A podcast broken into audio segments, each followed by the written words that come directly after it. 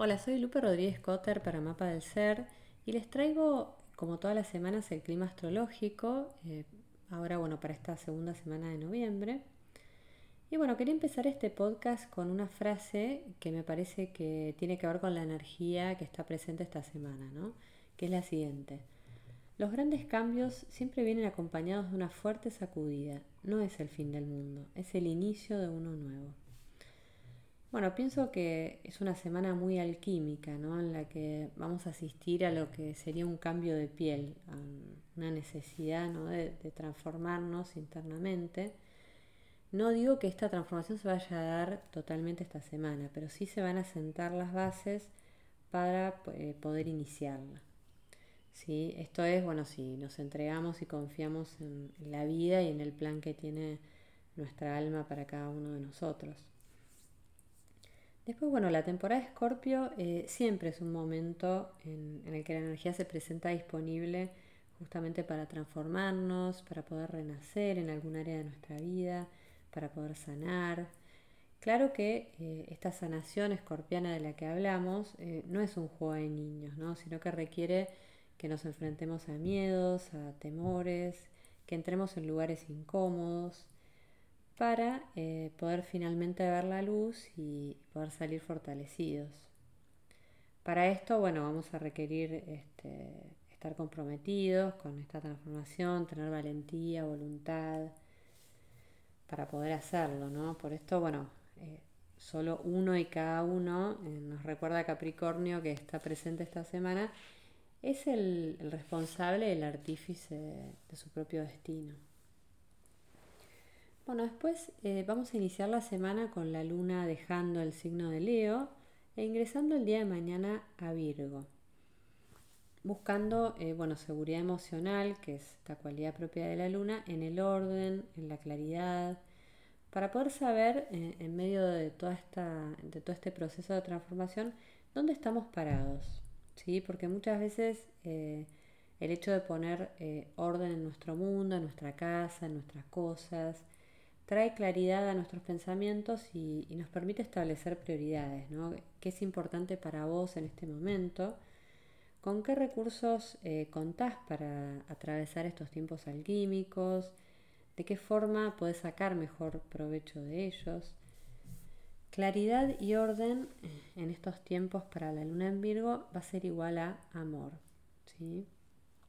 Y nos va a conectar con, eh, con la energía de saber qué lugar ocupo en mi mundo, qué lugar ocupo en el mundo en general y cómo puedo desde mi lugar, cómo puedo dar, cómo puedo compartir, cómo puedo ser eh, útil a los demás. ¿sí? Pero eh, principalmente eh, toda esta temporada de Escorpio y sobre todo esta semana, lo que va a hacer es enfrentarnos a aquello que tememos, ¿sí? a ver ¿Qué es aquello que nos está deteniendo en nuestra vida y que nos está impidiendo avanzar? ¿Cuál es ese miedo eh, profundo eh, que nos está paralizando? ¿sí? Y que lo que hace es regresarnos a ese modo supervivencia en el que las dos opciones que existen son pelear o huir. ¿sí? Por eso elegí esta imagen que van a ver en el post de hoy que vieron que hay como una serpiente que está rodeada por eh, dos cocodrilos, ¿no? Bueno, los cocodrilos van a representar a, nuestro cerebro reptil, a esa parte eh, más antigua del, cerebro, en donde se alojan esos miedos más antiguos, ¿no? que le impiden a nuestra energía kundalini eh, poder avanzar y, y transformarse. La energía kundalini, que es nuestra energía vital, creativa, es la que está representada por esta serpiente. ¿sí? Eh, y es, bueno, justamente eh, nuestra energía es la que necesita esta transformación, este cambio de piel. Pero primero eh, vamos a tener que enfrentar esos miedos antiguos que son estos cocodrilos que se ven en la imagen para poder transformarnos. ¿sí? Justamente hablando de esto de enfrentar los temores, el día miércoles 11, Mercurio, que estaba en Libra, va a ingresar al signo de Escorpio. Mercurio, que es eh, nuestra mente, que es, simboliza nuestra comunicación, eh, es el arquetipo de Hermes, ¿sí? el mensajero de los dioses. Bueno, Mercurio va a ingresar a Escorpio justamente para poder poner voz a, estos temores, ¿no? a poder comunicar qué es lo que necesito transformar, a qué le temo, qué necesito cambiar, qué eh, necesito dejar morir en mi vida para poder renacer a algo nuevo. Mercurio nos va a ayudar en este proceso.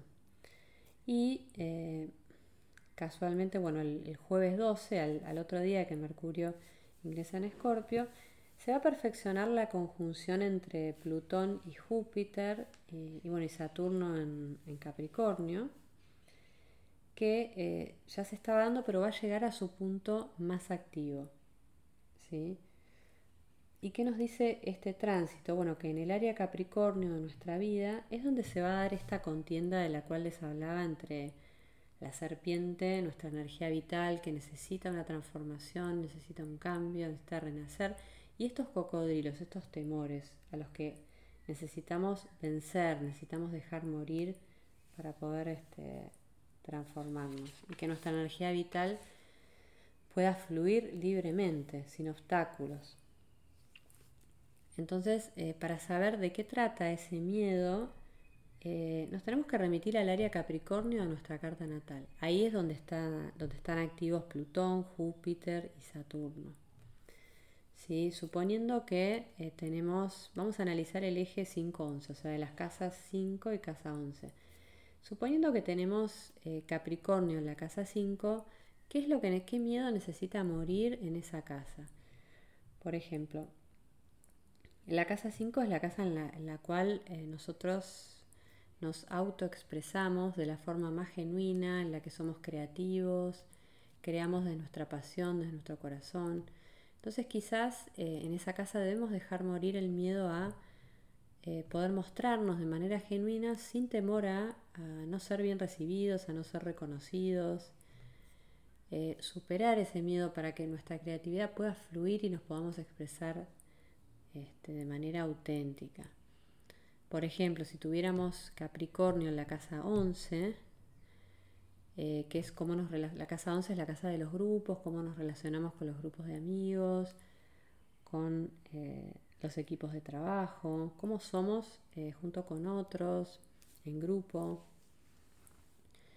Y bueno, allí será ver eh, cómo podemos compartir con los demás eh, siendo realmente nosotros auténticos, libres, eh, poder expresarnos libremente sin miedo a, ser rechazados por, los distintos grupos, por los distintos equipos de trabajo. Bucear ahí si hay quizás algún miedo muy antiguo, alguna herida de algún momento haber sido rechazado que nos está impidiendo actuar de manera libre en nuestros grupos, expresarnos libremente. Entonces, donde esté Capricornio, que ahí es donde va a estar activo Plutón, Júpiter y Saturno, es qué miedo eh, debe morir para que nosotros podamos renacer libremente, para que esta energía vital, esta serpiente, Kundalini, pueda fluir libremente eh, y podamos acceder a, a, la versión más genuina de nosotros mismos. ¿no? Entonces, bueno, para poner en marcha todos estos procesos eh, de transformación, Marte, que se encontraba retrógrado en el, en el signo de Aries, va a arrancar directo el sábado 14. Marte, bueno, que representa el, el, impulso creador, la fuerza para iniciar, para ir tras lo que vos querés.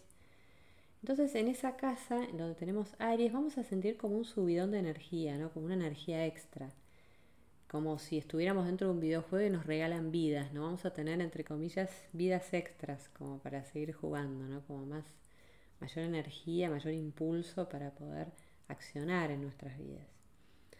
Y bueno, toda esta energía de transformación profunda que va a haber este, en esta semana nos va a llevar hacia la luna nueva en el signo de Escorpio que se va a dar el domingo 15. En esta luna nueva la luna se va a unir al sol para eh, empoderarnos, para que podamos eh, tomar el toro por las astas de nuestras vidas y decidir desde lo más profundo de nuestro ser eh, qué es lo que necesita transformarse y renacer en nuestra zona escorpio de nuestra carta natal, ¿no? poder este, ver dónde nos cae Escorpio en nuestro mapa natal y ver ahí qué es lo que necesita transformarse, si es una faceta de nuestra personalidad, si es eh, nuestra comunicación, si son nuestras relaciones familiares, nuestra relación de pareja, si es eh, algún tema de, en lo que hace al, área profesional. La energía va a estar disponible allí en esa zona para que puedas alquimizar eso que estás necesitando para poder renacer. Así que bueno, va a ser un momento eh, de poder sembrar, de poder intencionar, para poder eh, activar esa, transformación que, se va a ir dando a lo largo de seis meses, porque los ciclos lunares tienen seis meses. Entonces, bueno, eh, espero que les haya sido útil toda esta información.